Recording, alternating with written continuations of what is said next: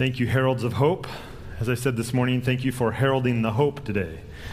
It's great to hear you and to be blessed by the message that you give to us. And uh, Dorothy and Gerald as well, thank you so much for your leadership and with the group and your playing on the piano and organ. And, uh, and Casey, thank you for the trumpet today. I was blessed to have Casey in a class I taught last fall. And so uh, some of the things I'm sharing today, you'll remember from class probably. from the, one of the books I'm quoting from was our textbook. Uh, so uh, maybe God's telling you something, Casey. I don't know. You're here today. I'm just kidding. Uh, good to have your wife with us too, who plays the French horn. Uh, who has played here before, right? We had a group here a while back that she played in, and uh, so it's good to have you guys here with us. God is good. And all the time, God is good. Today I want to. Um, I want to talk about worship. And uh, I know uh, a couple of August and Calamesas ago, our theme for the week was worship. And we took about four weeks just to talk about worship. We had guest speakers and so forth. But today it's just been on my heart to talk about an aspect of worship that maybe we don't think about sometimes when we talk about worship or we, we hear about worship. And to me, it's, it's kind of at the core of what worship does to us and for us and, and what happens in us when we worship. Now, in the Bible, uh, worship always is like a response to what God has done for God's people. Giving thanks and praise and adoration because of who He is and what He's done. Whether it's deliverance or provision or whatever it is, it's this response to God and what He's done. And God's people worship. They praise, they sing, they dance, they rejoice. You read the psalmist and you find all kinds of different emotions and experiences and, and expressions of his praise for God. I don't know exactly what your worship experience has been in your years of life, whether young or old. Um, maybe worship is tied to a lot of what happens in church on Sabbath morning, and hopefully that's true. Uh, I could remember as a child different experiences with worship as I'm trying to figure out worship as I'm growing and developing in my faith. And I remember for me growing up, the biggest challenge was just getting through the worship service without having to go to the bathroom, you know, as a little child. Uh, maybe your experience was like this one little boy who um, he was causing kind of a ruckus, and his parents were trying to keep him quiet. And as they were trying to quiet him down, he just kind of got more restless and more restless. Finally, his father took him by the arm and he was bringing him down the aisle of the church. And out loud in front of the whole church, the boy goes, Pray for me, pray for me. and I thought, wow, yeah, probably felt that sometimes. God, may his father be gentle, you know, as he goes out. I saw a bumper sticker this week that said, I'm a tree hugging dirt worshiper. maybe you like the dirt. Maybe you like camping. Maybe you appreciate the earth. Maybe you're a tree hugger. I read this other quote about worship that it saddened my heart, but I wanted to share it with you because I, it's so real. It's the words from a singer who sings in a uh, well known uh, rock band. His name is Vince Neil. He said, I lost my faith in God when I lost my daughter to cancer, the beast. I begged, I cried, I offered my life for hers, and day by day I watched that beautiful little angel slip off. So excuse me for not taking my seat next to you in church. I feel too cheated to worship. That's a real a real statement from a real experience. Sometimes when we talk about our worship of God, maybe, maybe we feel cheated by God. Maybe sometimes as we proclaim God is good all the time, sometimes I don't believe God is good all the time. Why did I lose my loved one? Why am I going through what I'm going through? I feel too cheated to worship. Why worship you, God? Maybe I don't feel like you're taking care of me as I think you should been reading this book by Walter Brueggemann, wonderful Old Testament scholar, called Remember You Are Dust. Haven't finished it yet, but uh, as I was preparing the sermon this week, I, I appreciated some of the words he said early on. He was talking about wisdom, and he says, Wisdom culminates in praise. He says, Attentiveness may be discerned in the largeness of creation in the delicacy of a birth, in the mystery of self, such attentiveness is not blind to evil, brutality, and death. In the midst of such powerful realities, nonetheless, wise attentiveness is pressed beyond life observed, finally to say, thou. Regard for creation urges us to the Creator, whom we address in wonder, awe, and amazement and gratitude. The ultimate expression of our attentiveness, the conclusion drawn, does not lead to a scientific formulation, to an intellectual conclusion, or to technical certainty, but to lyrical self abandonment. Such attentiveness leads finally to doxology, to the ceding of life in its wonder and gratitude over to the one who is its progenitor sponsor, and sovereign. Praise is where wisdom ends. Wisdom ends in doxology. We read a lot about wisdom in the Bible. And understanding wisdom, when we obey God, that the fear of God is the beginning of wisdom, it leads us to the praise of God. And when we see the life that's all around us in creation and the world and the mysteries of life, and even sometimes the tragedies of life, it leads us to humility and praise of God. Dallas Willard says human beings are at the core defined by what they worship, rather than primarily by what they think, know, or believe. That is bound up with the central Augustinian claim that we are what we love. Now, before I finish some more of what Dallas said, I was reading this week and found an interesting study that was done years ago by a gentleman who is famous for understanding branding in the world, how companies brand their products, and how consumers buy them. They were doing a study. In fact, um, I want to tell you his name. You may be aware of it. I forgot his name. Martin Lindstrom. His newest book is Buyology, B U Y O L O G Y. Why people buy the things they do and, and how the companies really succeed in doing that. They were studying the brain and trying to figure out where in the brain uh, certain things are fired and certain things that are going on in the brain when people consume or associate products with uh, their experience of them. It was very interesting and as they looked at products like the iPhone, Androids, all of our technology that we like. And they found out that when people associate or people use and connect with their phones, it actually fires in the brain in the area where we connect with loving people and relationship. And our religious experiences. When they showed them pictures of religious figures or icons that were associated with the religious life, the area of the brain where the love is, is all there. And so when people would see pictures of like the iPhones and they would hear the sound of the, of the certain chimes of the iPhones, it would trigger in the brain the same areas for love and compassion. So the article, which was in the Wall Street Journal, was interesting. It said, So are we addicted to our iPhones or do we really love them? You may be in love with your technology. But the question, or the thing that's interesting to me, is that I believe we often worship what we love. And what we love and what we worship forms us and shapes us. Dallas goes on, he says, The core of the person is what he or she loves, and that is bound up with what they worship. That insight recalibrates the radar for cultural analysis. The rituals and practices that form or our love spill out well beyond the sanctuary. Many secular liturgies are trying to get us to love some other kingdom and some other gods. Interesting. I want to read to you, and we'll put on the screen from the message translation, Psalms 95, 1 through 7, which is where the title of today's sermon comes from. Oh, come, let's shout praises to God. Raise the roof for the rock who saved us.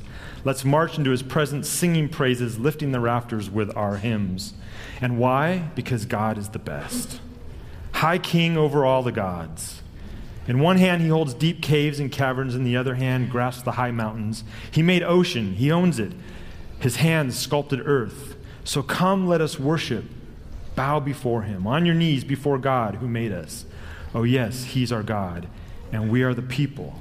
He pastures, the flock, he feeds. The psalmist invites us into this worship of God, this God who created the heavens and the earth, everything of wonder that we see. I love being inspired by the sunrise in the morning. I love watching the moon at night and the stars. I love looking at the planets. I love you you have the things that you love that inspire you. We heard about the different God stories today, reminding us that we're part of his story. The psalmist invites us, "Come, let us bow down and worship this God who sculpted the earth." I tried to imagine what it must have been like for Adam and Eve that first week there in the garden when God created the, the heavens and the earth. What must it have been like to be there, to see all of this creation that was fresh and new? If you were Adam or you were Eve, what would you say to God? How would you worship Him? I don't know that I could even say anything. Maybe I would have been speechless. Maybe I would have just fallen at His feet. He said, and no, no words come out of my mouth, but to praise Him in that. And thinking of God being worthy of worship, and thinking of what he did for us in creating this earth and what he's done for us through the act of salvation through Jesus Christ, I want to visit how you and I were created because I think this is vital to understanding what worship does for us and what it can do in us. When we look at that time of creation and we look at how we were created, we go back to Genesis 1 26 and 27. And it says this Then God said, Let us make man in our image in our likeness. And let them rule over the fish of the sea and the birds of the air, over the livestock, over all the earth, and over all the creatures that move along the ground. So God created man in his own image. In the image of God, he created him, male and female. He created him. Let me read it to you in the message. God spoke, Let us make human beings in our image, make them reflecting our nature so they can be responsible for the fish in the sea the birds in the air, the cattle, and yes, earth itself, and every animal that moves on the face of the earth. God created human beings. He created them godlike, reflecting God's nature. He created them male and female. You see, one word that sometimes we kind of bypass when we think of being created is that God created us to rule. He created us to rule. That's how we are in His image, that's how we are like God. He created us to rule this earth, to have dominion, some translations say. And what happens when we don't worship, I believe, is that we lose sight of the fact that we were created to rule under the reign of God. And when we worship, when we acknowledge God as our King and our Lord and our Savior and our Creator, it reminds us that we are creatures and we were created to rule under His rule. Let me continue. As we know, sin entered the picture. And the greatest temptation of sin, in my opinion, is that we're tempted to rule for ourselves and to try to rule outside of the reign of God. And when that happens, things go south very fast.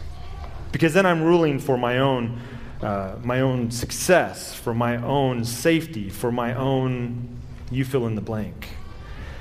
And so, God, being the God that He is, sent his son Jesus to come down and show us what real ruling looks like. And to offer us the opportunity to come back into the kingdom by his grace and by his love. And as we live in his kingdom, we begin to learn how to rule again, how to rule in love. And so Romans 5:17 says this, "For if by the trespass of the one man death reigned through that one man, how much more will those who receive God's abundant provision of grace and of the gift of righteousness reign in life through the one man, Jesus Christ. You see, through the one man, Adam, death reigned. But now, through the gift of Jesus Christ and the grace of our Lord Jesus Christ, we can learn how to reign again in new life in Jesus. As that develops in us, we see in the book of Revelation the ultimate end where God brings us to again once the journey is over. In Revelation 5 8 through 10, we read this When he took the scroll, the four living creatures and the 24 elders fell down before the Lamb. Each one had a harp and gold bowls filled with incense, which are the prayers of the saints. And they sang a new song You are worthy to take the scroll and to open its seals because you were slaughtered, and you redeemed people for God by your blood from every tribe and language and people and nation. And you made a kingdom and priests to our God, and they will reign on the earth. You see, this is how God created us. That's how He's making us new again. And when it's all made new completely again, we are reigning on the earth. And so, one of the essential parts of worship is not coming to church and saying, yeah, worship was good or worship was bad. Because how can worship be good or bad unless I'm worshiping or I'm not worshiping? I may be one who loves the piano and the organ. I may be one who loves the guitar. I may be lo- one who loves the voice. I may be one who loves the trumpet. I may be one who loves whatever it is you love. But worship is never about me coming and consuming something. Worship is about me humbling myself before this God who created me and remembering that He reigns and He is King and He is Lord. And as I do that, He does the supernatural work in me of beginning to teach me again how to reign properly on this earth, to reign in love, to reign in compassion, to reign in forgiveness, to reign in justice, putting things back to right. You see, because if we don't worship God, if we don't put ourselves in our proper place with God, we then move into idolatry, the Bible talks about. And idolatry is making something else to be God instead of God. N.T. Wright describes idolatry this way in his book, Evil and the Justice of God. He says, When we humans commit idolatry, worshiping that which is not God as if it were, we thereby give to other creatures and beings in the cosmos a power, a prestige, an authority over us which we, under God, were supposed to have over them. When you worship an idol, whatever it is, you abdicate something of your own proper human authority over the world and give it instead to that thing, whatever it is. You call into being a negative force, an anti God force, which is opposed to creation because, being itself part of the transient world, it is bound to decay and die and will, if we're not careful, drag us down with it. Do you see that, church? Why I wanted to put it in writing so we could hear it and see it at the same time. The problem with idolatry is that we put things that we were meant to rule over above us. And these fallen and sinful things then continue to bring us down in the dysfunction of sin and evil, and the cycle continues. The only thing that can save us, the only thing that can give life, is God. And that's why we worship Him. He is the only one who can free us from ourselves. He's the only one that can free us from trying to rule over other things in our own flesh. We need his power. We need to worship because it frees us from ourself and it frees us from the dysfunction of the power of sin and evil in our lives.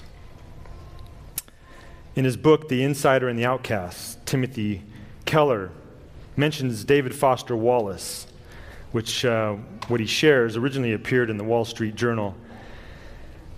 David, Wall- David Foster Wallace, American writer and an, an intellectual, unfortunately ended his life a while back. But he shared these words at a commencement address that I want to share with you. He kind of describes a little bit of what I'm saying. He says, Here's something else that's true. In the day to day trenches of adult life, there's actually no such thing as atheism. Everybody worships. The only choice we get is what to worship. And pretty much anything you worship will eat you alive. If you worship money and things, if they are where you tap real meaning in life, then you will never have enough.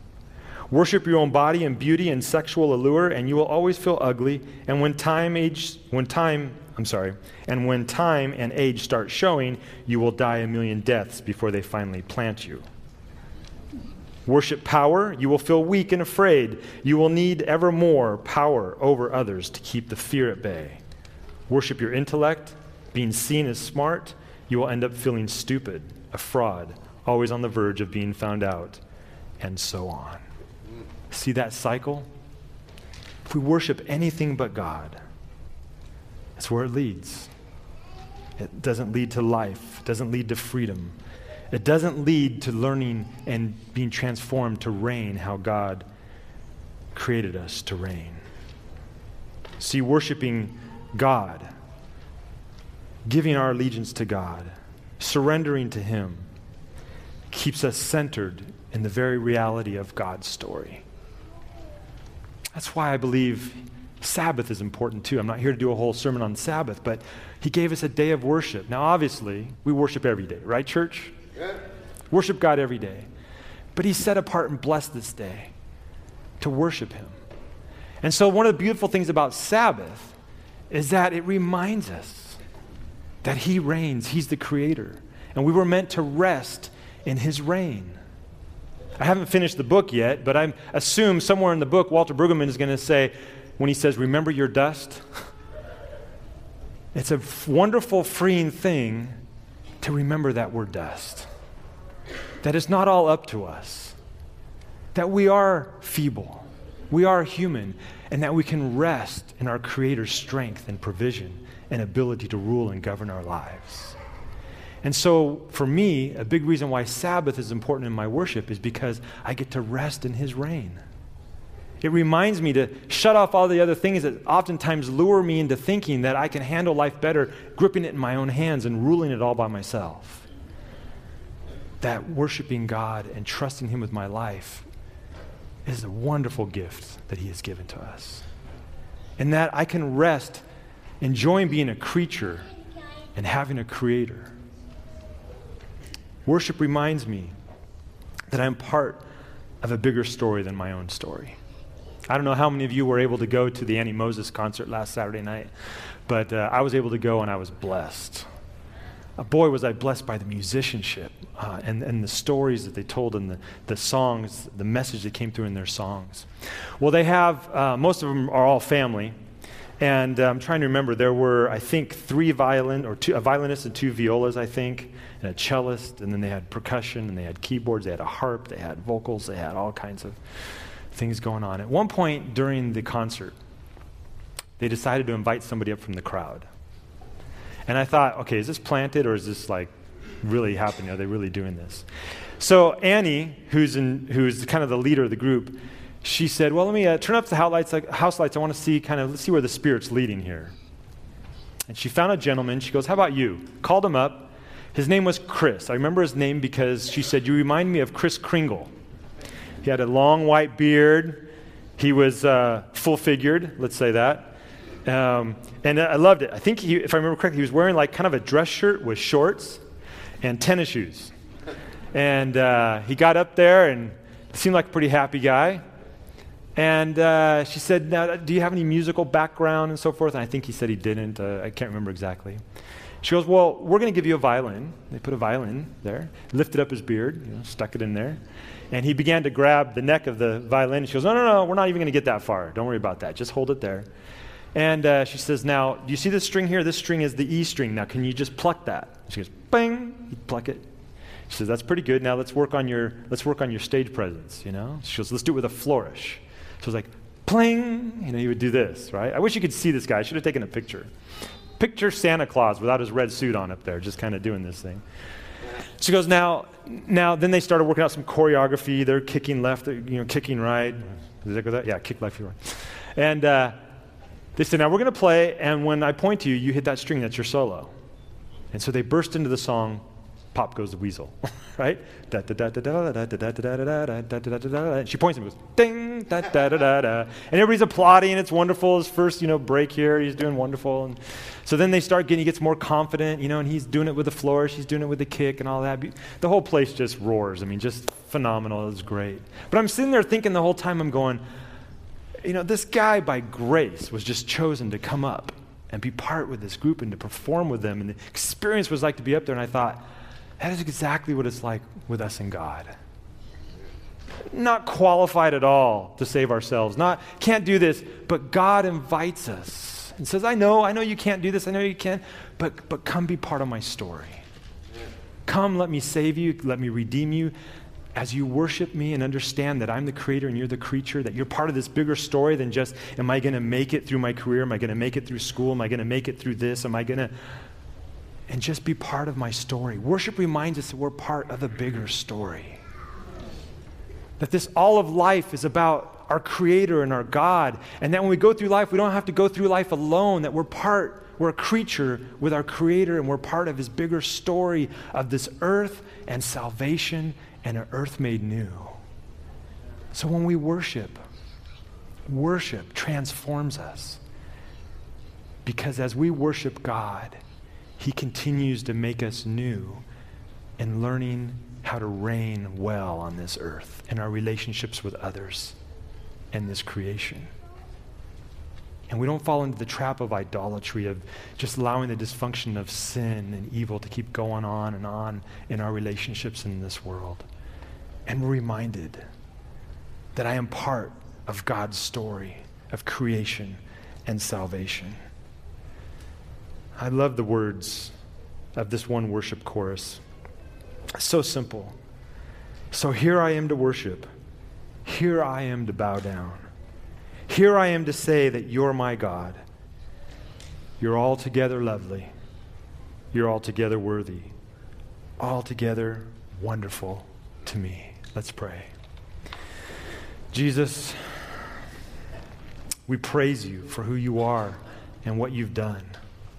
We're in awe of what you've created on this earth. I can't even imagine what it looked like before sin, but I look forward to seeing it made new completely again. We're in awe of you and the works you've done to save us, to rescue us from the power of sin and evil. And Lord, we thank you that you've given us the gift of worship, that we could surrender to you and we can allow you to reign. That we can remember that you're the creator and we're the creature. And as we worship you, you continue to transform us so that we reign well as we rest in your reign. Remind us. Remind us always. It's your story that we're in. It's not about our story, it's about your story. So as we worship you, we thank you that we are reminded continually that it's all about you. Would you take a moment in silent prayer to worship God this morning?